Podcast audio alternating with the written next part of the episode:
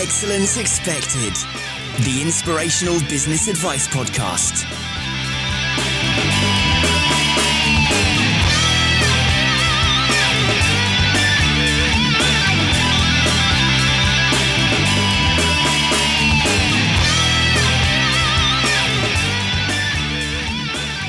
Hey, hey, hey, guys, welcome to another episode of Excellence Expected with me, Mark Asquith.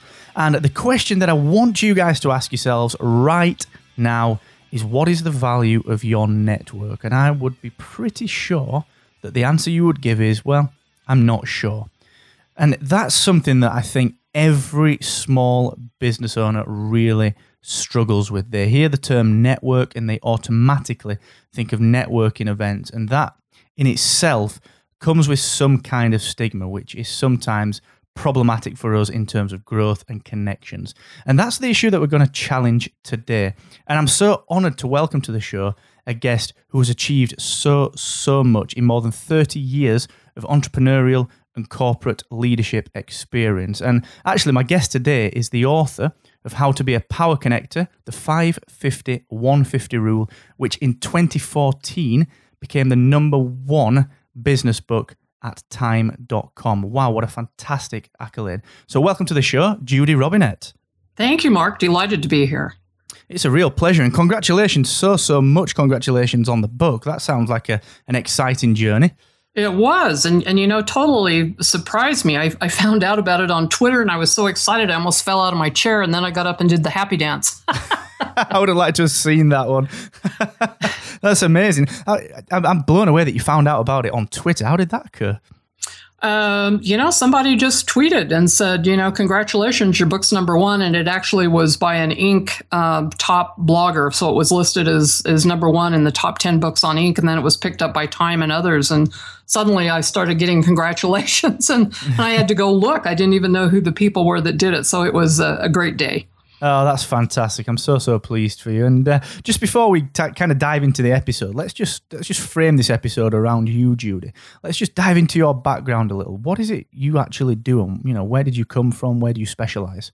Ah, uh, you know, I, I grew up in a small town in Idaho, and I tell people I was so shy and I was bullied in high school or junior high. I wouldn't have dared talk to anybody, even if I and I didn't know anybody of money, wealth, or influence and uh, you know started uh, life in the corporate world and, and one day kind of hit the wall and i thought you know i'm working really really hard keeping my head down being ethical but i'm not really getting anywhere and I figured out that I needed to learn really good emotional IQ skills, interpersonal communication, and part of that was networking. And, and honestly, Mark, I was so shy. I grabbed the book, How to Win Friends and Influence People, and started saying hello and smiling and, and, and found out, you know, most people liked me and helped me kind of get through the barrier of being shy. And then, um, you know, my first company I did with an SBA loan of 1.2 million. Of all things, dumb me, I did a franchise restaurant. I mean, like, how stupid was that? And and almost went bankrupt. Was able to turn it around and sell it. Then became CEO of a public company for about nine years. Um, and, and I'm heavily involved in the entrepreneurial world. I sit on two venture capital early stage boards. I'm an advisor to Springboard, which has helped women founders. We've had 11 IPOs, 145 strategic sales, and raised 6.6 billion. So I love everything to do about entrepreneurs. I still dabble in. Uh, I don't dabble. I sit on boards. I do deals, and but I I wrote this book so people would understand all the resources they need are out there, and particularly for entrepreneurs I found out they're, you know, often knocking on the wrong door or in they're in the wrong room. You know, they're looking for money in all the wrong places. That is is such an interesting journey. I mean, let's just talk about back in the early days there. I mean, that a franchise, a restaurateur franchise, and, and a loan of that amount of money, that's not a small thing to start with, is it? How did you arrive at that? you know, being dumb, being naive, honest, honestly, I, uh, I was at MIT. I'd given a speech at MIT on influence and power, and somebody handed me a Wall Street Journal, and they had done this study on how to become financially independent in the United States. And it said there's five ways be a doctor, be a lawyer, inherit it, or marry it. and I thought, well, the first four are out, and number five was start a business. And I thought, geez, how hard could it be? And oh my gosh. So, you know, one of my friends said you ought to look at a franchise because, you know, everything's been put in place and it'll be pretty simple if you just work hard. And, you know, we did well. We did over a million annually, but there was always the ups and the downs. And the market was too small for the concept that I had bought into. And, and, and honestly, Mark, I thought I was going bankrupt. I went to an attorney just shaking, you know, with my financials. And he said to me, You're not even close to being to being able to file for bankruptcy. And I said, Well, what do I do? I'm out of money. I mean, I was terrified. I could barely get up in the morning. And I thought, well, okay, I'll I'll be persistent. I'll see if I can figure this out. And I did. And then I sold that. And then I got a lot smarter. Um, I was asked to vet a little unknown company in Park City called Skullcandy when they also were broke. And you find out most entrepreneurs hit these walls all the time. And so uh, I worked with them initially with a couple of their first investors. And as you probably know, two years ago, they went public with a market cap of 550 million. So, you know, I left the corporate world, did the franchise restaurant, you know, took those lessons to heart, decided that, you know, failure really isn't an option. There's very few things out there that can kill you. You just learn, pivot, go to next. I think that's such a powerful lesson. The idea that that's put so fantastically. There are very few things out there that can kill you because we turn these, you know, seemingly huge problems into these gargantuan problems. And when we face them head on, nothing's really as bad as it seems, is it, in business? Because, you know, no. there are always ways to turn around. No. And, and, and it's always the way you gain wisdom, Mark. And, and recently somebody sent me an email and said in Hebrew, there's two words for fear. And the the first one is like that gut wrenching panic where you're you're in terror, fight or flight. They call it the lizard brain. But the second one is good fear when you're stepping out of your comfort zone and, and getting on with your, your dream and your vision. And I wish I would have known that distinction when I was younger because that would have really helped me because uh, you know, people say I have lots of wisdom, and I say, well, of course, I've had so many bricks to the head problems. You know, one of my favorite quotes is by Oprah, and she said, Learn to feel the feather on your cheek. If you don't get the feather, you get the brick to the head. And if you don't listen to the brick, the wall falls in on you. And sometimes, you know, I had this stupid idea if I just worked harder, worked harder, worked harder, it would work out. And if I, I would have been so much better if I would have gathered an advisory board early on and had been able to look at my blind spot, as Jack Welch said, get better reality. It's such a, you know, hindsight's such a massively powerful tool, and actually learning to listen to that intuition a little bit can save some of those I guess some of those lessons it's certainly being learned the hard way. It's, it's, something that I think a lot of us forget. You know, that gut feeling is is something that we can all listen to a little bit more as well. But as you say, everything's a lesson, and it's why we're here. It's why we're all entrepreneurs. It's why we're in business. At the end of the day, if we wanted, if we wanted safety, we wouldn't be doing this, would we? No, no. We'd be sitting at our corporate jobs, getting nauseous Sunday night about going to work on Monday morning. I ah, remember those that's what, days. That, that's what I used to do. I also remember those days. They were dark, dark days. And, and you know, that. the the good news is, you know, I was so thrilled to find out I was a, an entrepreneur, and and you know, my uh, my book really is about strategic networking. And the reason, you know, I wrote it, Mark, was to solve the tough problems, and the tough problems are getting funded. So there's only two reasons startups fail. Number one is lack of a customer, and number two is lack of funding. And so, you know, having networks are absolutely critical. And a matter of fact, in the VC world, there's a guy that he said to me one day, you know, if, if somebody can't figure out how to get to me, they can't figure out how to get customers, I will not fund them. Well, that's a very interesting take on that. That is very, very interesting. And we actually talked about this in a little bit in the pre-interview chatter. You know, the idea that there's so much power in just asking, and just you know, if you can, if you can have this life of mutuality, if you can do something for each other, then why not just ask? We're all a little bit scared of that, aren't we? We are, and research shows if you were raised lower to lower middle class, kind of like me. Uh, you don't ask. You were taught to, you know, work hard, keep your head down, and you think people are going to notice and it's a fairy tale you know you you have to tell people and, and a matter of fact as you know mark i teach people what i call my two golden uh, questions and two golden rules. And, you know, after you share your story, then you ask number one, what other ideas do you have for me? And number two, who else do you know I should talk to? And, and it's brilliant because Pew Research shows, on average, we know 632 people. Um, and for you to ask someone, then they're quickly kind of going through their head. You can literally see them turn their head and they go, Oh, you need to talk to Paul or here's some great ideas. So it gives you the best information that's in context to your goal and then the best people to talk to. And this is how I have billionaires in my Rolodex. I mean, literally, I was shy. I started admitting to people I was shy when I was 38. And they laughed at me, and I found out it really wasn't that I was so shy. It was I didn't have good confidence. I, you know, thought, what do I have to value? a value to share and why would they want to talk to me? Well, the reality is there's 7 billion people on this planet. The global private wealth in the world projected by Credit Suisse for 2019 is 369 trillion trillion dollars. Uh, countless opportunities. We couldn't count them. Information doubling every six months. So those are all the critical resources it takes to develop either a personal goal, professional goal, build a business. And the secret is nothing happens without people. People are going to write the checks to invest. You know, you're going to need people on your advisory board to be smarter, all of those things. And so it's, it's really important to learn how to be strategic. I think the what you said there about you know not having that confidence to talk to people and not you know believing that you're perhaps not worthy of talking to the types of people you'd like to talk to. I think that's a real challenge for some people, and it's almost a it's almost a listen, guys.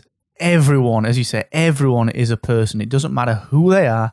They've got their own set of values, their own set of ethics, and they are just people. And if you're the kind of person that they will get along with or that they value, then why would they not talk to you? It's it's you know the, the, the whole social media world, this kind of transparency, the internet age, the information doubling every six months. It's brought this, I guess, more of a level playing field about, hasn't it? You can connect yes. with people. Yeah, you can easier. have access to people on LinkedIn, Twitter. Just in the United States, there's a thousand incubators. You know, humans are are uh, social. You know, we're kind of like chickens. We flock together. Well, investors, you know, their big problem is they're looking for good investments. And so where do they flock? They go to incubators. They're looking at pitch events where they can find a good deal. There's, you know, angel groups all over the world. And, and by the way, Kauffman research shows that 90% of high value startups are funded by angels, not VCs. And, and there's a good example where how important it is to do the research and make sure you're literally in the right room. Because, you know, I was always so sad to meet someone and they've got a wonderful idea, budding company, and they're just going around in circles because they're not, they don't understand funding strategy from the beginning. You need to have it all the way to an exit. That's that's something that's I find so as you say, it's so not upsetting, but it's so saddening to see so many strong personalities and so many strong people with such strong ideas, as you say, just swimming around in a circle. And, you know, kind of getting back to the topic of the networking, I find it really interesting that we actually forget that we've got someone, at least someone in our network, no matter who we are, that can help us get to the next stage or yes. to the next level. Yeah. There's always someone, isn't there? There is, and and you know you've hit a really good point, Mark. So uh, a big mistake is people don't utilize the network they already have.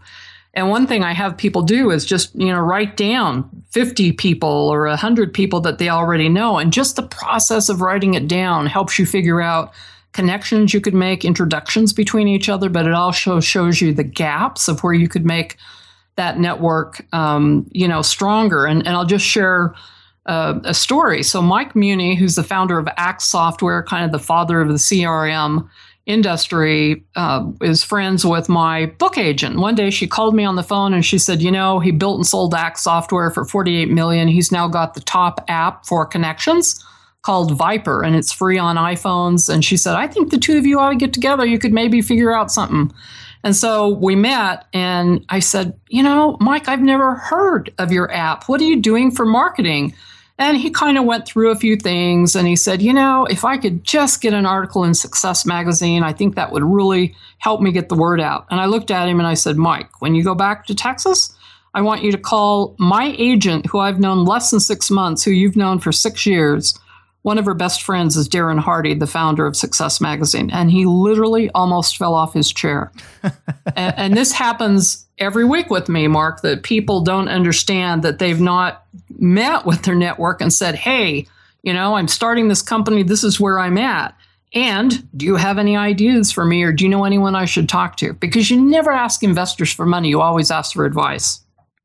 I love that. I mean, that's such a cracking anecdote. You know, the, the idea that he'd been with the same agent for six years and not realized is just, it's so typical of how we all go about our daily lives. We're all sat in these little silos. And one thing I want to pick up on actually is that the counter, counter intuition around that advice, you know, and not only seeking the advice from people, but actually offering the advice, that idea of mutuality.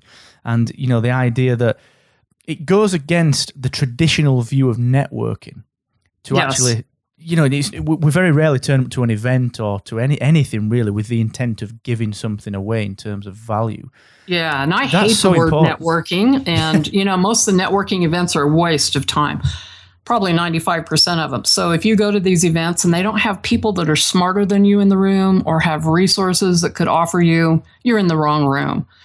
And, um, you know, I talk a lot about this, uh, you know, in my book. So a couple of very, very good things you can do is join a powerful organization. You can go visit ACG, the you know Association of Corporate Growth of all mid-tier companies, and they have CXO level people it's a global organization. It was started in 1954. Uh, they have a, a networking lunch. Uh, they have people that are new stand up and say what they're doing. It's a great organization. Another thing, if you can get involved and volunteer for a political organization, I did this, and that's how I met my first two billionaires. And and I'll give you another story. So this this young man was recruited by a uh, big bank in Salt Lake City, and he he came to Salt Lake, which is rather conservative, and he's black and he's gay. And in two years, he had built this massive book of business. And I said to him, How did you do this? You come from outside, you don't know anybody, you're not the typical guy in Salt Lake. And he just looked at me and smiled and he said, I joined the symphony. I paid a little extra on my ticket so I could go beforehand to the little get together and have snacks. And he said, That's where all my customers were. That's really, really important to remember because you see, especially in small business, you see so many people kind of taking action, but it's not action that will ever, ever do anything for them. It's kind of this false positive motion of attending an event because, well, I'm attending an event, so yes, I'm doing something, but it's not. There's nothing in it for them or for anyone around them because everyone's there for the same reason to throw out cards, to yeah. talk about what they do, and to actually yeah. just really just kind of just give off their own peacocking, their own style, and it's not. There's nothing in that, but so many people put too much focus on that, don't they? It's just about they, you, know, you know they do, and I hate those meetings. You know, you feel like you're in a group of piranha. You know, everybody's running at you for the card, and you never hear back from any of them.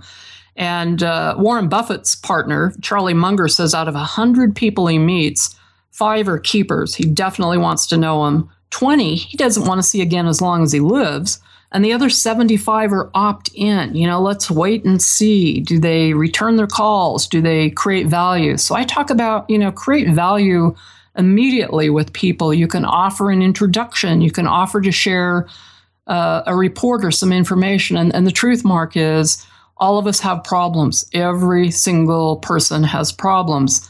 And we all have solutions, if nothing else, a kind listening ear. And the thing about mutuality, that is so important is people judge within seconds of are you a caring person? Are you warm? You know it's like that stranger danger which by the way doesn't work for adults. Somebody asked me well you can't really change your mind when you get older. And i said really?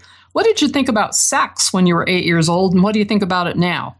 You know clearly we can change our mind. And and so that really should be the the focus on how you can add value to another person and again, Mark Burnett endorsed my book. It's on the front cover. And I didn't know Mark. Uh, but I found somebody who did kind of know him and had been invited to a dinner. And I called him and I said, you know, what does this guy need? And he said, you know, we just filmed this the movie The Son of God with his wife Roma Downey, spent 16 to 18 million. They don't really have the kind of money like a, a big studio would for marketing, and he's trying to figure out the marketing. Well, I did some research. I found out he had the Catholics behind him, the Baptists behind him, these different groups, but he didn't have the Mormons, which, you know, the headquarters is in Salt Lake, and I had some some connections. And so I kind of figured out some ideas for him. He ended up taking me to dinner. Um, I got his wife in a couple of newspapers, a couple of TV things. We've ended up being friends, and um, he endorsed my book. And so I say to people, everybody's got a problem. You can figure out a value proposition. And so my basic formula is really quality relationships. You don't want bad actors. You want people that are going to have your back and have your future, plus strategy to your specific goal. And so instead of just going to these meetings, hoping, hoping you'll meet the right person, you start with what is my goal? Where would these people be hanging out? And then let me be scrappy and figure out how to go meet them. And then I'm going to ask those two golden questions What other ideas do you have for me? Who else do you know I should talk to? I love that idea. And and the way that I tend to approach networking as well is I, I kind of came to the conclusion that it was pointless attending these things as you for all of the reasons that you stated there, Judy. And I, I decided maybe a couple of years ago to go about this slightly differently. So every event is really well pre-screened. But the first thing that I tend to say to people is tell me what is your ideal client? What would they look like? And let me think if I know anyone that fits that bill. And the amount of business that I've got by asking that question and trying to help other people is just it's outstanding compared to going out and throwing 200 cards at people. It's it's it's another world, isn't it? Yes, absolutely. And it works. It just works tremendously.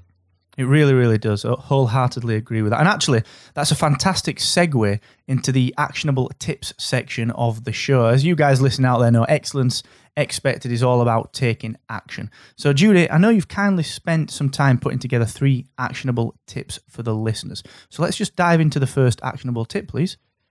Um, you, you know, the uh, first one is remember those two golden questions. That will get you everywhere. This is how I have billionaires in my Rolodex, actors, you know, movie producers. Just re- if you just did those, you would build a very robust, wide network.